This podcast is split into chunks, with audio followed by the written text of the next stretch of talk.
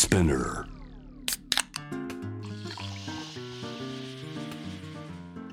forty-fourです。Favorite Weekend。このポッドキャストはあのミュージシャン、デザイナーなどのクリエイターたちがどんな休日を過ごし、どんなインプットをしているのか、私よんじゅうよんがいろいろとお話を伺っていくトークプログラムです。今回はこの方をお迎えしました。シンガーソングライターとして活躍されている向井太一さんです。向井太一です。お願いします。よろしくお願いします。お願いします。本当にお久しぶりって感じなんですけれども。いや本当に久しぶり。まさかこのポッドキャストを通じて再会できるとはすごく嬉しいです。ありがとうございます。ありがとうございます。いろいろね質問したいので、はい、まずはねプロフィールを最初に読み上げさせていただきたいと思います。はい。本日のゲスト向井太一さんはせんきゅうひゃくきゅうじゅうにねん生まれ、福岡出身のシンガーソングライターです。自身のルーツであるブラックミュージックをベースにしつつ、ジャンルを超えた楽曲たちが各媒体リスナーから高い支持を得ています。にせんじゅうななねんじゅういちがつにファーストアルバムブルーでトイズファクトリーミヤテラスからメジャーデビュー、にせんじゅうきゅうねんくがつにはサードアルバムサベージをリリースし、その後ファイナルツアーゼップ東京となる自身最大規模の全国ろく都市ワンマンツアーを開催し、大盛況にて幕を閉じました。にせんにじゅうねんに入り、香取慎吾のアルバム収録曲 GENERATIONS from EXILE TRIBE のメンバーである片寄涼太の初ソロ名義作品ニュースへの楽曲提供や m-フロ の ロブズ プロジェクト作品への参加、さらに人気音楽番組関ジャム完全燃焼への出演などで話題を呼んでいます。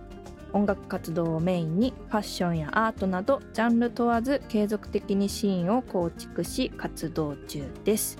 そしてくがつにじゅうににちに最新 イーピー Doors をリリースされました。はい、ありがとうございます。よろしくお願いします。お願いします。いやもうなんかプロフィール読んでるだけでも、うん、このいちねんかんめちゃくちゃ忙しかったんだろうなっていうのがすごく伝わるんですけれども、はいはい、自分の作品も出したり、うん、いろんな方々への楽曲提供をしたり、えー、最近はムカちゃん YouTube チャンネルそうそう YouTube ゆるくね、はい、はい、いろいろ私は常にチェックしてるんですけれども、ありがとうございます。そしてじゅうがつじゅうさんにちにすごいあの大抜擢されてるんですよね。ドラゴンクエスト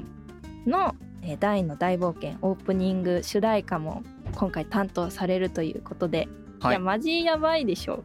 いやめっちゃ嬉しかったっすね。なんかやっぱあのエンディングは何回かあのアニメで起用していただいたんですけど、うん、オープニング初めてで、しかもドラゴンクエストって、いやもう私たちは世代なんじゃないですかね。うん、なんかゲームはねあの世代で、うんうんうん、で原作自体はもう本当僕らが生まれる前から連載していたものなんだけど、そうですね、うん、なんかやっぱもちろん知っていたし、あの漫画をね全部読んでから制作に入ったんですよ。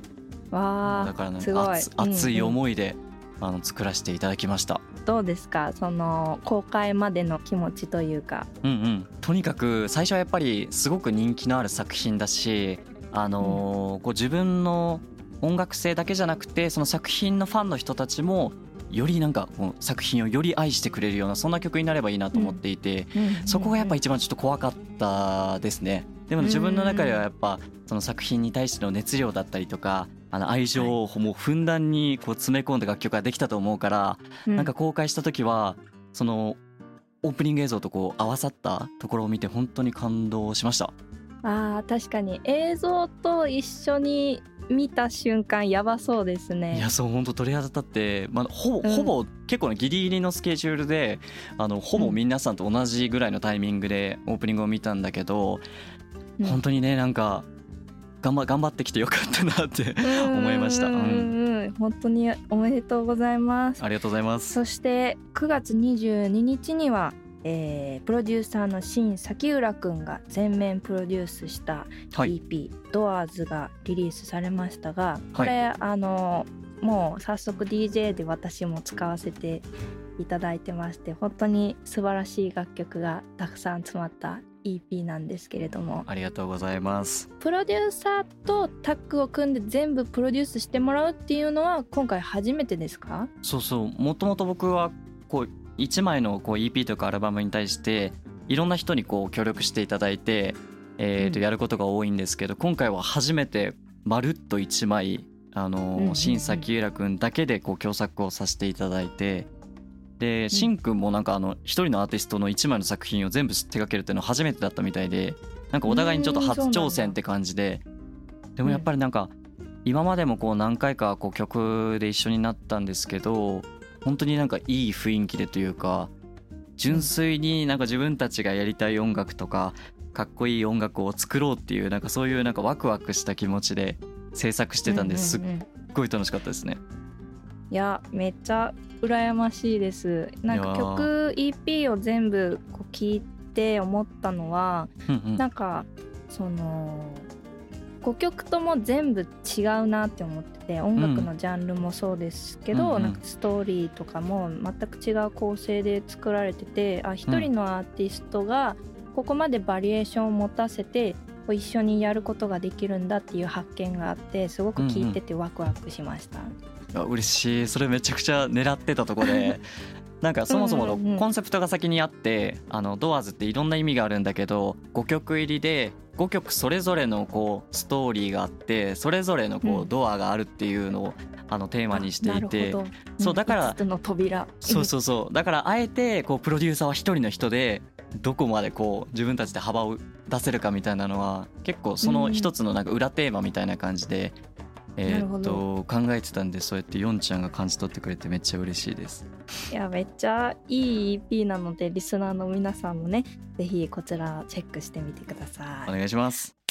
じゃあ今日はね、あの向井くんのちょっとプライベート的な側面をいろいろ聞いていきたいなと思っているんですけれども、うん、まずこのいっしゅうかんはどんな過ごし方をされましたか？このいっしゅうかんはえー、っと、まあ、その イーピー とかシングルに合わせてのプロモーションとか、あとはもう結構次の撮影とか、うん、あの新しい来年に向けてのプロジェクトとかも始まっていて、だからそれの準備、あの衣装を探したりとか、あの、まあ、インプットしたりとか、なんかそういう次につながることをずっとやってたいっしゅうかんですね。うん、その衣装とかも全部自分でやるんですか？そう、基本的にはもうデビューからあの衣装は自分で決めていて、もちろん違う時もあるんだけど、基本的には自分が着るものとか身につけるものとか、うん、自分でやってますね。へー、そうなんだ。いや、うん、なんかそのもともとそのファッションすごいこだわりがあるっていうのは知ってたんだけど、うんうん、もう全部自分でやってるっていうのはすごいですね。いや、そうそうそう、なんかね、逆になんか自分でできることは自分でしたい性格で、うんうんうん、あのなんていうんですかね、こう自分が着る洋服とかで結構テンションの上がり下がりが激しいんですよ。あー、でも分かります。あのあるじゃないですか、うんうん、こう家で決めてきた洋服でも外に出てちょっといまいちだったらすぐ帰りたくなるみたいななんかありますね。あれがすごい激しくて、はい、だから私途中でショップ行って買いか買い替えたりとかしますもん。わかる。帽子足したりとかねうんうんうん、うん、めっちゃわかる。なんかそんな感じで、その仕事をする時にももう自分で自分のテンションを上げたいっていうのがあって、なんか結構、うんうん、まあ衣装だけじゃなくて本当アートワークとか、あの、うん、起用するフォトグラファーとかプロデューサーとかももちろんなんだけど、基本的には自分でやりたい人たちとやったりとか、うん、まあ、身につけたいものを自分で決めているっていうのをずっと続けてます。うーん、そうなんだ、うん、じゃあもうデビュー当時からアートワークにもう衣装にいろいろ自分でプロデュースをしてきたわけですね。そうですね。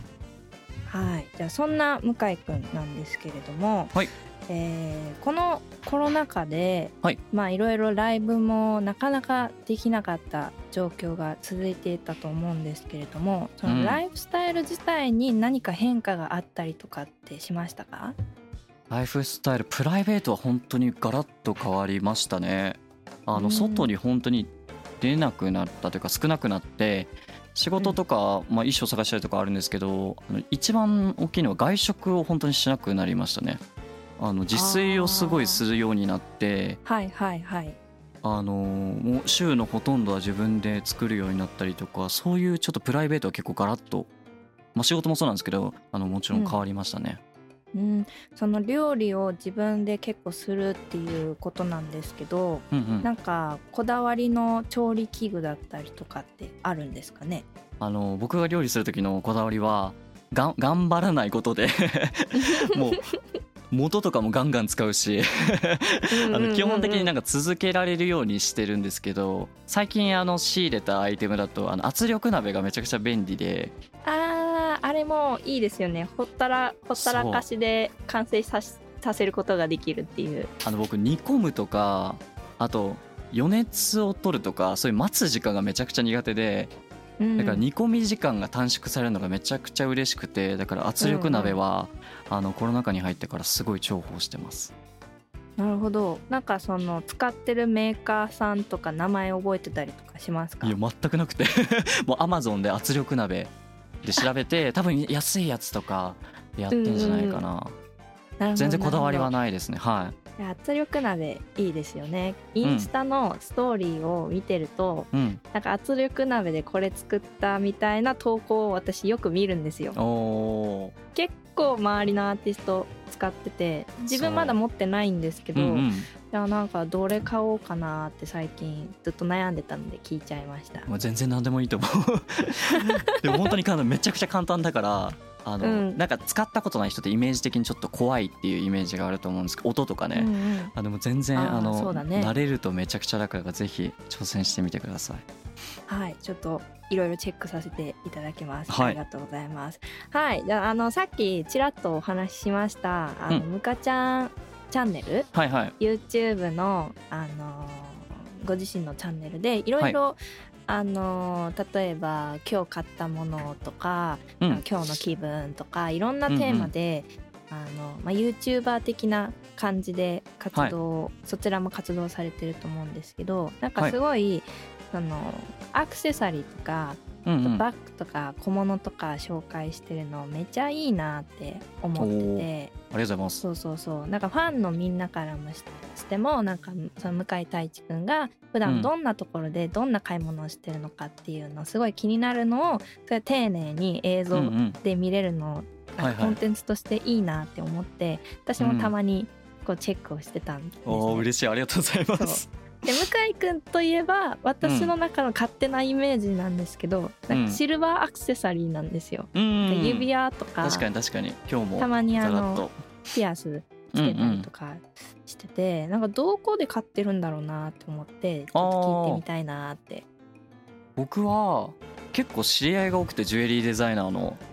あの知り合いで、えーっと作っている人のブランドで買ったりとか、あとは一時期よく買ってたのはあの僕もともとアパレルで働いていて、あのスティーブ・アランっていうブランドで働いていたんですけど、そこですごい買ってましたね一時期。あのオリジナルもあるんだけどセレクトもやってたりとか、えーっとよくそこで買ってました。スティーブ・アランスティーブン・アランっていうもともとはニューヨークのセレクトショップで、えーと今はあの日本オリジナルであのアパレルとか、えーともう小物とか幅広くあの取り扱いがあるんですけど、もともとデビュー前にそこで働いていて、結構いまだにあの洋服とかも買うことが多いですね。えー、なんか渋谷に店舗があるんでしたっけ。そうそう、えっと、東京だと渋谷と、えっと、新宿とあと近くだと、えー、と横浜にもあります。おー、なるほど。じゃあいろんなところに店舗があって、まあ、そういうところで買ってると。そうです。一時期そこで買ってたって話なんですけど、最近気になってるブランドとかってありますか。うん、最近であの多分最近の衣装ほとんどあのステラ・マッカートニーっていうブランドで買っていて、あアディダスのあそうそうそうコラボをよくやってるブランドなんですけど、うん、あのステラはアパレルでメンズが着てる人がほとんど僕の周りにはいなくて、確かになんかフィメールっていうかウィメンズのイメージありますね。そうそうそうで結構あのまあ、デザインもちょっとフェミニンなものだったりとかそれ以外もあるんだけど、そしたら結構なんか環境問題とか動物愛護とか、うん、そういうなんか社会問題にもずっとブランドの立ち上げから活動していて、うんうん、なんかそういう自分が洋服を身につけることでなんか世の中だったりとか世界にだったりとか地球に対してこう影響が出るんだったらなんか素敵だなと思って、なんかそういうきっかけにもなったブランドですね。うん、最近の衣装とかは結構ステラが多いです。えー、なんかメンズのアパレルもあるんだって今初めて知りました。そう、最近はねユニセックスかほとんどは B メンズウェアでメンズオリジナルのアイテムはそんなに出てないんだけど、うん、あの僕結構あの女性ものも関係なく着るからそういうのはなんか、うんうん、B メンズブランドでも全然自分で着たりします。うんうんうん、なるほどね。でもなんか最近の傾向、アパレル業界の傾向として、うん、そのサステイナブルの素材だったりとか、うんうん、環境に配慮した素材でこう服を作るっていう傾向がちょっとずつ浸透してきてる気がするなって思うんですよね、うん、そういった意味ではなんかそういう選択肢があるんだったら自分もなんかね、環境に配慮した服を、ね、うんうん、選べられたらいいなとは思いますね。そうそうそう、でもまだまだ少ないから。そうだね、なんかサステナブルってやっぱりちょっと値段もするんですよねうん、だし、うん、なんか特に食べ物とかって日本で、ま、と例えばビーガンとかに完全にするって結構難しいじゃないですか、だし社会だし。そうだからね、うんうん、なんか自分の本当できる範囲でまずは始めようかなっていうので、まあなんか一番近しいところだと洋服とかでなんかね意識が変わるのがいいっすよね、うんうんうん、そうだよね。そういうなんか活動活動っていうかそういう思想がねなんかファンのみんなにもちょっとずつ広まったらいいなって、私もなんかそういうインタビューとかちょいちょい受けるようになったんですけど、うん、向井くんも同じ考えっていうことですごい親近感を湧きました、はい、ありがとうございますはい、じゃあそのなんかビーガンっていうワードが出てきたので、はい、なんか健康を維持するために、うん、やってることとかってあったりしますか？あー、最近はですねやっぱさんじゅう目前になってきたんであのサプリとか漢方とかを飲むようになって、うん、あと日常的にこうサプリを取り入れたりとか、はい、そういうのはなんかちょっとずつやるようになってきましたね、はい、うん、なんかおすすめのサプリとかなんかそういうサプリを購入するサイトとかってあったりするんですか？最近はもうアイハーブがほとんどですね。ビタミン系は皮膚科とかで処方してもらうことが多いです、うん、うーんやっぱり美意識高いですね、うん、なんかね恥ずかしいけどねこれ言うの気にしてます。最近その、うん、ハマってることとかを聞きたいなって思ってるんですけど。最近ハマってることはやっぱりなんか家にいる時間が多くなって映画とかすごいやっぱすっごい見るようになりましたね。うんうんうんうんうん、で 前, 前まであのサスペンスとかあとなんて言うんだろうな、はい、ホラーとかあとグロい系とかが見れなかったんですよ僕怖くて、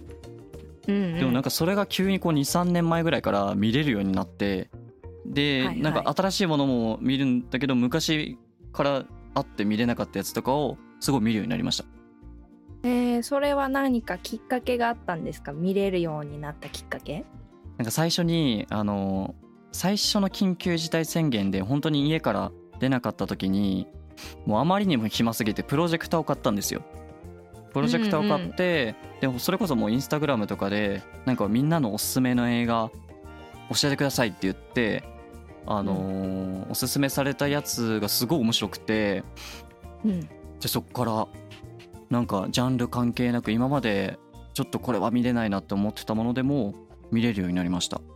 うーん、うん、確かになんかおすすめされたものってちょっと信頼度ありますよね。なんか広告とかじゃなくてそうそうそうそう人づてに教えてもらったものってその人が一回見てるから信頼度あるっていうか、うんうん、わかります。見る気に、ね、なるよね。ね、チャレンジしたわけですね。なんかプロジェクター買ったってめっちゃいいじゃないですか。そうなんか結構ね周りでもプロジェクター買ってる人が多くてなんか前はポッピンアラジンっていうあの電気電気あの電球のところにあるやつですよね。そうつけて、まあ、電気としても使えるしそこから直接プロジェクターが映されるみたいなやつを持ってたんですけどあのーうん、途中で引っ越しちゃってあの途中引っ越し先の家で取り付けがちょっと難しくてでまた買い直したんですよ。なるほど。ネブラカプセルツーっていうすごいちっちゃいねほんと手のひらサイズで持ち運びもできるぐらいのプロジェクターなんだけど、うん、それがね結構ベッドサイドとかにあのちっちゃい狭い部屋でも置きやすくてでなんかキャンプとか行く人とかあの旅行先とかでもえー、とポータブルで使えるっていう、それをね買い直しました。私後で Amazon でチェックしてみたいと思います。はい、ありがとうございます。最近、はい、行きつけのカフェとかってあったりしますか？うん、あーえっとですね僕がもうデビュー前からずっと行ってる渋谷にあるあのケニアンっていうお店があって、あのそこはコーヒーじゃなくて紅茶のお店なんですよ。あ、そうなんだ。うん、そうあの神南にあるんですけど、ケニアンっていうお店のあのアイミーティーっていうアイスミルクティーがあって、うん、そこがそこの名物なんですけど、それが、うんうん、あのねなんていうんだろう、昔の喫茶店のちょっと甘いロイヤルミルクティーみたいな感じで甘いんですよ。へえー、美味しそう。めちゃくちゃうまい。あでなんかなんていうんだろうな、冬でもねあのそのアイミティーを飲んじゃうんですけど、甘いんだけど不思議となんか喉乾いた時でもこうすっきり飲めるっていう、スースー飲める、そうそうそうそう、なんかジンホットはあるけど、うんうん、アイミティーがいいんだ。そうそう、ホットはねチャイミティーっていう名前で、なんか意味は分かんないんだけどそうそうランチもあるんで、ね、ぜひケニア行っていただきたいです。結構ね、まあ、人気なんですけど、はい、あのいつもいっぱい で,、うんうんうん、でも僕はよくあのデビュー前から行ってました。私もなんかコーヒーがそんなに飲めなくて、うんうん、紅茶派なんですよ。おお、